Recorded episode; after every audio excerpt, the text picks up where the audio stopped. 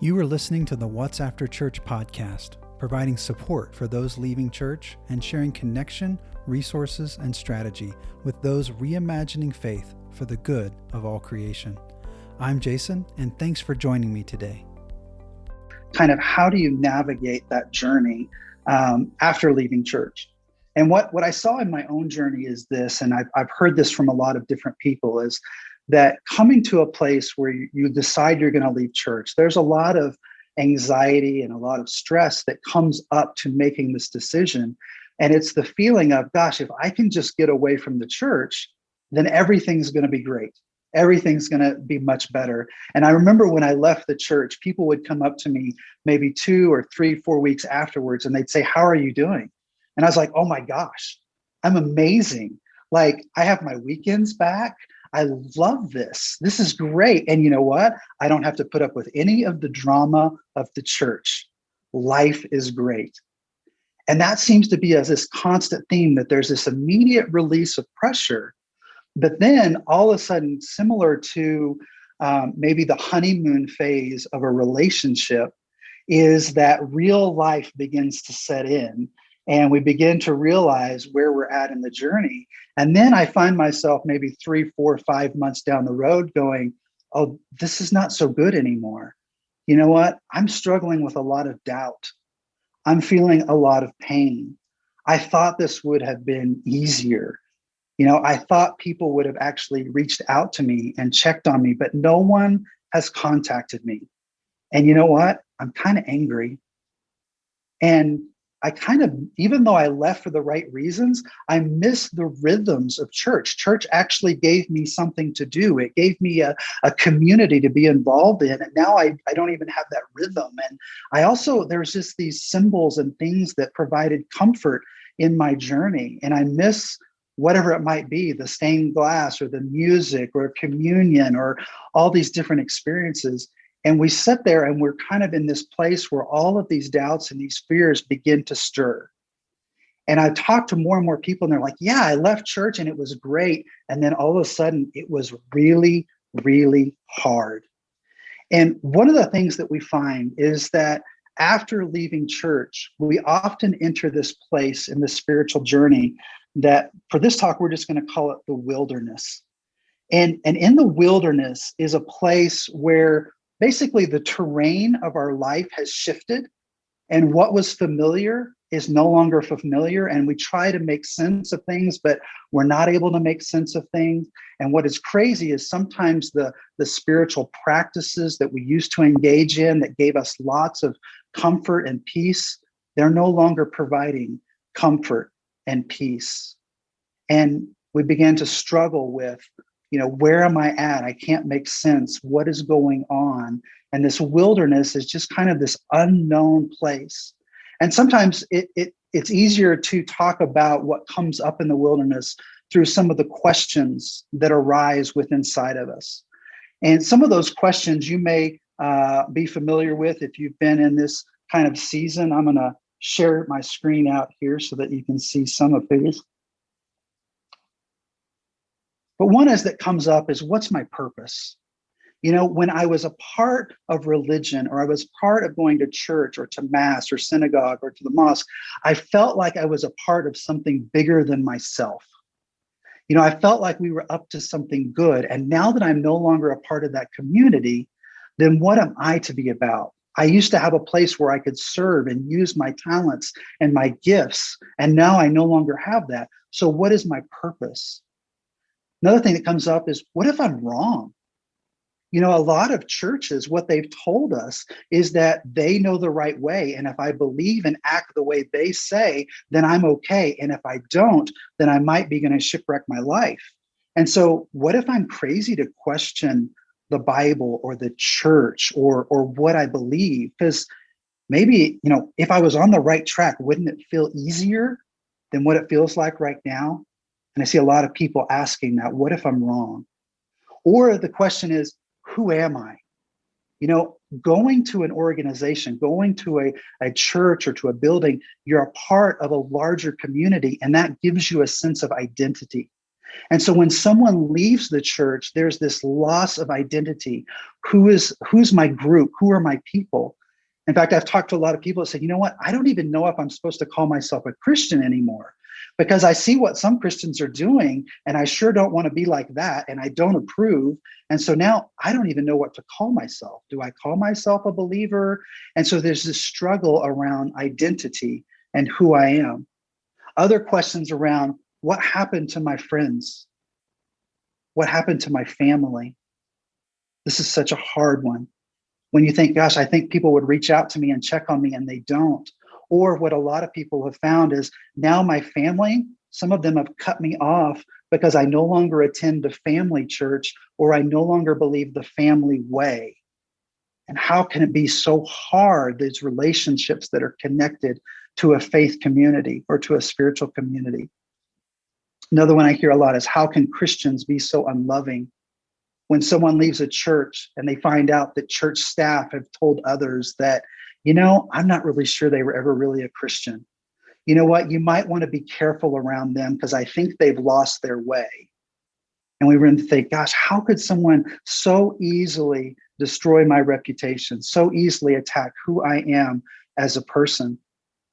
Another question that comes up a lot is this What do I do with my sense of longing for the familiar or a sense of the sacred?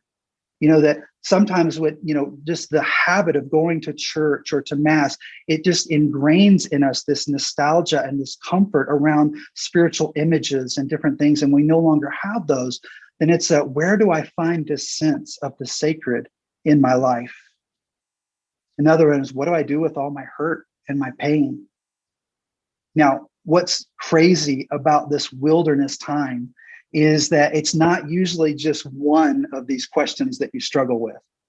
If you've been in the wilderness, it's usually multiple of them.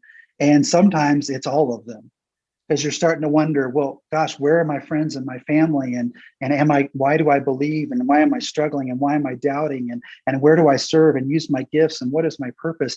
And this wilderness just has this stirring of all of these different questions that begin to arise. Now, one of the things that we know is that every single person's journey is 100% unique to them. There are no dittos among souls. Your soul is 100% unique unto you. But even though we're all 100% unique, there are things that we share in common in the journey. Um, there are places that we end up in the journey that others have ended up and have tried to describe and, and bring life to. And I want to I want to spend a few minutes and, and look at what some other religions and spiritualities and mystics how they've tried to define this. And now this may feel just a little bit heady, but try to hang with me because there's there's something really I want you to see in all of this. And when we talk about the spiritual journey, there's people have put together these ideas of spiritual journey maps or phases to the journey.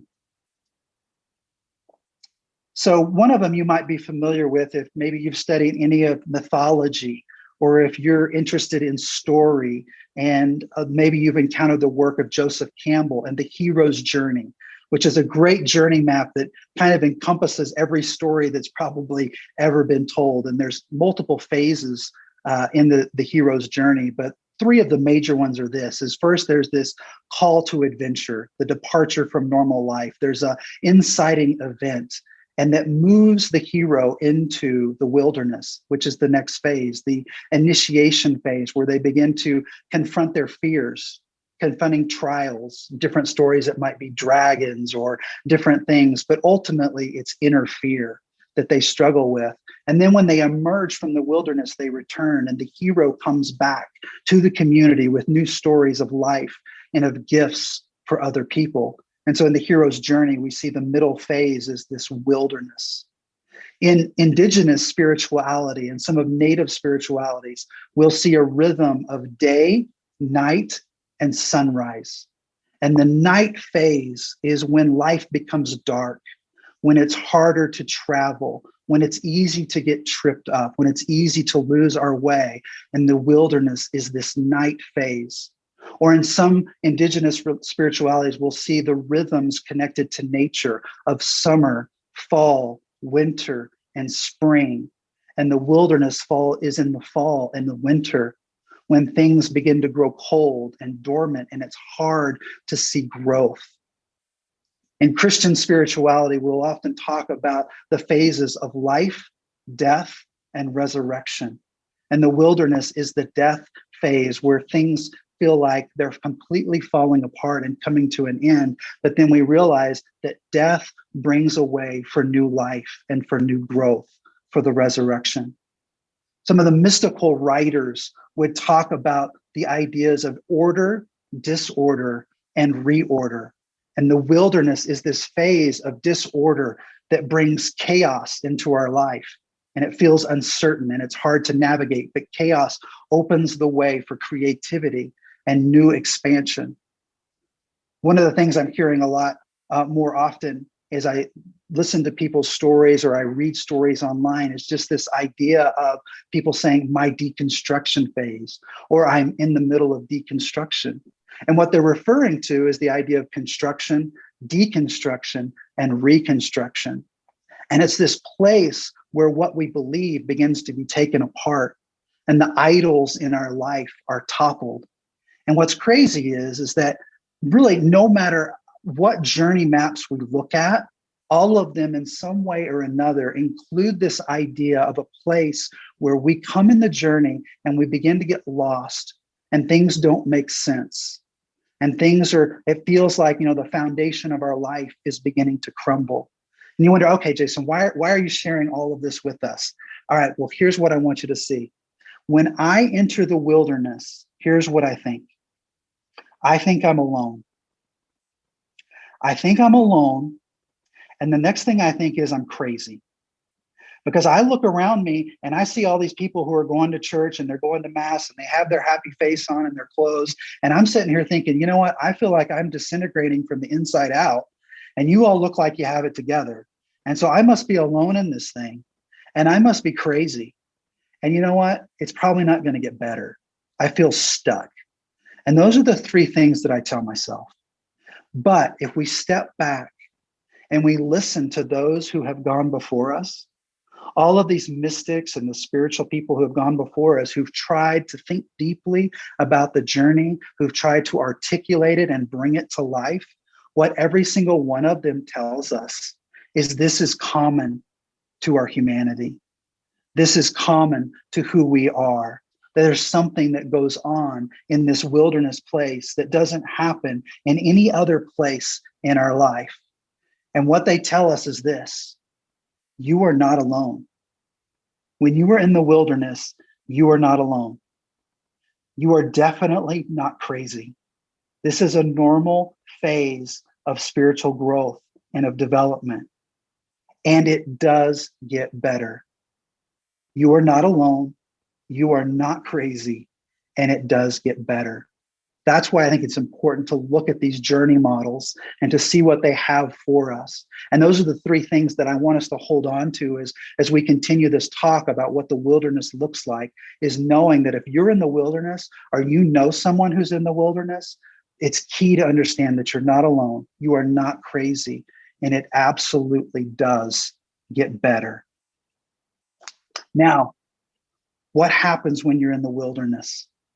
Well, number one, the first thing that happens is it's completely disorienting.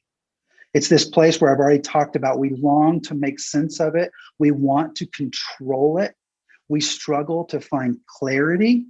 But in the midst of it, things are not working like they used to be working in our life. Often we find that we are feeling feelings of anger or of confusion or of weariness or of just sadness because nothing seems to quite be making sense anymore. And not only is the wilderness disorienting, the other thing that you will see that's pretty common is this idea of being disillusioned with self or with others, or possibly with God or the divine, or maybe all three of them. It's a place where a lot of people say, Gosh, I thought I knew God, but now I don't even understand. I thought God would have shown up by now. I thought God would have provided for me. I thought God would have comforted me. I thought God would have done, and you can fill in the blank, but there's this disillusionment with who God is. Or it's also a place of disillusionment with others.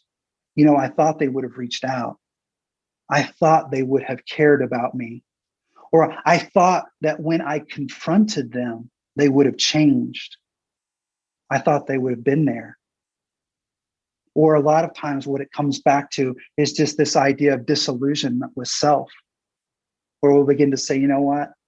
I thought I would have had life figured out by now. I'm so far down the road. I thought I would be more mature, or I thought I could understand, or I could control, or make it all work out, and it's not working out. Or maybe I was just crazy for going to church, or was all that time spent there a waste? And there's this disillusionment that begins to happen. And so there's a lot of things that go on in this wilderness that are very disorienting, they're very upsetting. And what happens is, I think for me especially, I am 100% committed to my comfort. I am absolutely committed to my comfort.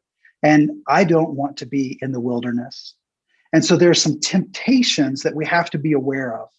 That when we're in the wilderness, the number one temptation is this is we begin to write a victim story. Begin to say things like, why is life against me? Why can't I get a break? Why me? Now, I don't want to make light of this because a lot of people coming out of church are experiencing significant amounts of pain, and that pain needs process and time for healing. But we have to be very careful the narrative that we are creating because when we focus on the victim's story, we begin to create a narrative that is very disempowering. And it's a narrative that is very destructive. And yes, there are hard things that happen in the wilderness, but that does not mean that the universe is against us or out to get us. And so we want to be aware of the temptation to write a victim story. The next thing we want to be aware of is the desire to escape. I immediately want to seek relief anytime I find myself in the wilderness. I want out.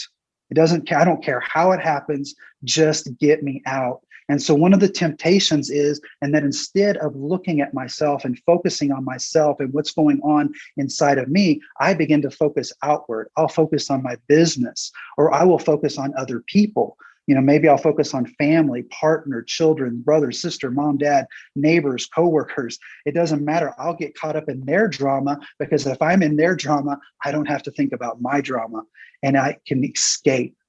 And if that doesn't work then one of the things that you know I've, I've seen just talking to others is the idea of just getting really busy if i can just fill my day up with things to do and be really really busy if i'm externally busy then I never have the time to actually slow down and to hear what's going on in my own heart and what's going on in my own spirit. So I'm tempted to try to escape. And then when I can't escape, I'm just tempted to distract myself.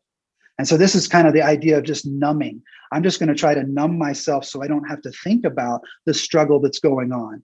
And so for me, I just want to turn to food and just eat whatever feels good and for some it may be shopping or or whatever it might be your numbing choice you know or social media just sit there and just scroll scroll scroll or entertainment i mean i can't tell you how many times have i binge watched a show and, and you know got through two or three seasons in a day and a half just because i wanted to distract myself and so when we're in this wilderness place there's these temptations to write this victim story to want to escape and to want to distract ourselves.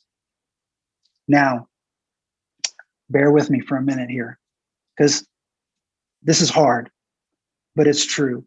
I want desperately to get out of the wilderness, but the only way out of the wilderness is to go through the wilderness. We don't get to just skip it and say, you know what, I'm going to take a pass this time. I don't want to have to deal with doubt. I don't want to have to deal with pain or struggle. But the only way to go through or get out is to go through. Now, often we look at the wilderness as this place to be avoided, but there are actually gifts for us. There are treasures for us in the wilderness if we want to embrace it and be open to what it might have for us. See, the wilderness is this place where it begins to strip us of our false self, of our, false beliefs. It begins to change how we view God and the divine, the infinite, the presence. And it begins to uncover treasures that are inside our soul that we never knew were there but this wilderness begins to unearth them because the phases of the dark night or of death they bring forth new life. They create space for expansion and for growth. And it sounds very counterintuitive to say that the wilderness is a place of transformation. It's a place where the divine can do uh, what really can only happen in the wilderness doesn't happen in any other place even though it's horrifically uncomfortable and a place that we would rather not find ourselves in. So the challenge is is to begin to begin to see the wilderness differently instead of when we see it happening in our life as something that we want to run away from but as something that we want to sit with. Because see is what the journey maps tell us is that all of these phases are cycles that we will not just go through the wilderness one time we end up going through the wilderness multiple times and it sometimes it's very small and sometimes it's huge and usually the one after church is one of those big ones um, but we're going to go through this phase multiple times as it continues to bring forth the treasures that are within our soul and to begin to look at this wilderness as this is a place where I can actually grow. To come to the place where we can actually say, you know what? This feels like death. This feels like darkness. This feels like night. But even in this is the presence of the divine. Even in this is goodness and love. So if you find yourself in this wilderness place, or you maybe know someone who's in the wilderness place, we could probably spend just days and days and many sessions on different ideas of navigating it. But I want to give you four. I want to give you four that um, seem to be pretty common in the journey of navigating this wilderness place. very first one is this the wilderness is exhausting. When you're in the wilderness, there is physical weariness, spiritual and emotional, psychological exhaustion. And be very, very kind to yourself. Extend bucket loads of grace to who you are.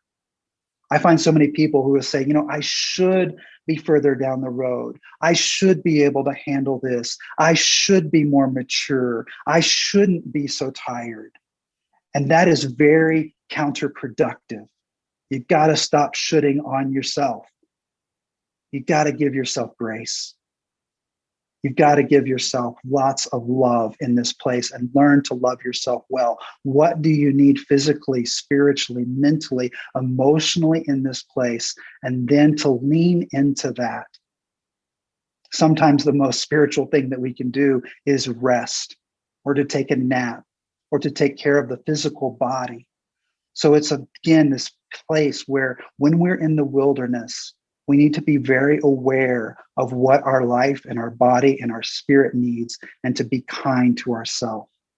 The next one is, is that it's very easy to become closed on ourselves, to become negative, to write that victim story. But that victim story is very disempowering. And it's embracing this idea of gratitude. Gratitude is a powerful value, emotion, characteristic, practice that helps us to hold on to hope. Now, when we're in the wilderness, gratitude can be hard to hold on to. And a lot of times it's just simple, small sightings.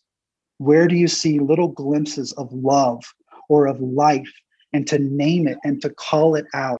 The next place in the journey that um, a practice that helps in the journey is this practicing empowered listening. So, one of the temptations, like I've already mentioned, is to say, Why me? That's a very disempowered question to present to the divine or to the universe or to yourself. But to practice empowered listening is a way that we begin to try to understand and we begin to discern what is going on inside of our life and what our life's needs. And this would be asking and sitting with questions like this What do I need in my life right now? What is the divine seeking to unfold as my life? What is stirring inside of me? What do I need to give attention to? Now this is this is a hard one. But if my current circumstances didn't change, if what I'm going through doesn't change, what needs to emerge inside of me to experience peace? Do I need more strength, more love, more patience, more compassion, more resilience? What is it? What needs to emerge inside of me to find peace in this place? Or another hard one what do I need to let go of to be free to be my authentic self? See, as we begin to practice empowered listening, as we begin to pose these kinds of questions to the divine that is within us, then these things begin to bubble up. We begin to experience the divine in this place. Now, fourth one affirming your true self and a better story. It's so easy when we're in the wilderness to again write the victim story of why me, and we begin to forget what is the truth and the reality of who we are. That you did not come into existence out of some kind of brokenness or out of some kind of original sin. You came into existence out of the very goodness of the divine, out of original blessing that 100% of the divine is in you as your life, and the divine is to be expressed. And it is expressed when you express your life as who you are. When you begin to lean in to your soul and to your spirit, and you share the gifts that God has placed inside of you, this is when God's heaven comes to earth for others to experience and for others to share. And this is what is so easy for us to forget. And every single day, I have to get up and I have to remind myself that the divine is not only all around me, but the divine is in me. The divine is as me. The divine is working through me for the good of all creation and for others. Now, imagine with me for a moment if you got up every single day and you began to fill your thoughts with those kinds of ideas. That the spirit the presence of the infinite wants to express itself through your life as you. That every single opportunity of your day is an opportunity to see the divine. It's an opportunity to experience the divine. It is an opportunity to share the divine and love with those that you come into interaction with. See, this is what begins to change the wilderness into the next season of growth. This is what brings about change in our own life and change in those around us when we begin to live out of our true identity, when we begin to live out of our true self, and we live out of a better story. Now, let's recap really quick. Where have we been? The Spirit, the infinite, the divine, the presence, God, whatever name you want to use, trusted you so much that it has placed 100% inside of you of its goodness, its grace, its love, its wisdom, its creativity, its compassion, its light, its life, all of this inside of your life, waiting to be expressed as your authentic self. And often in this life, we forget these things and it gets clouded over by many different things. And we enter into the phase of the wilderness where life feels disillusioning, it feels disorienting. We feel like everything is disintegrating from the inside out, and we've lost our foundation. And we are tempted to write a victim story, to escape, to distract ourselves. And yet, there are gifts inside of this wilderness that we find no other place because it slows us down. It forces us to listen to the spirit inside of us. We begin to hear with ears that are not our physical ears and see with eyes that are not our physical eyes to an unseen realm, to what God and the divine and the infinite is trying to bring forth inside of us. And the challenge is to be kind to yourself, to embrace gratitude and call out life and love wherever you see it, to practice empowered listening, to set and to meditate and see what is stirring inside of your life, what is seeking to come forth, and to affirm your true identity and write a better story. that God is trying to bring forth these gifts inside of you for the good of those around you and for the good of all creation. Thank you for listening to the What's After Church podcast. I'd love to hear from you at whatsafterchurch.com. If you have not subscribed, please do so to stay up to date on new resources and connection opportunities. Until next time, may you experience more of what gives you life and may you see the light in all people and reveal the light in you. Peace and love.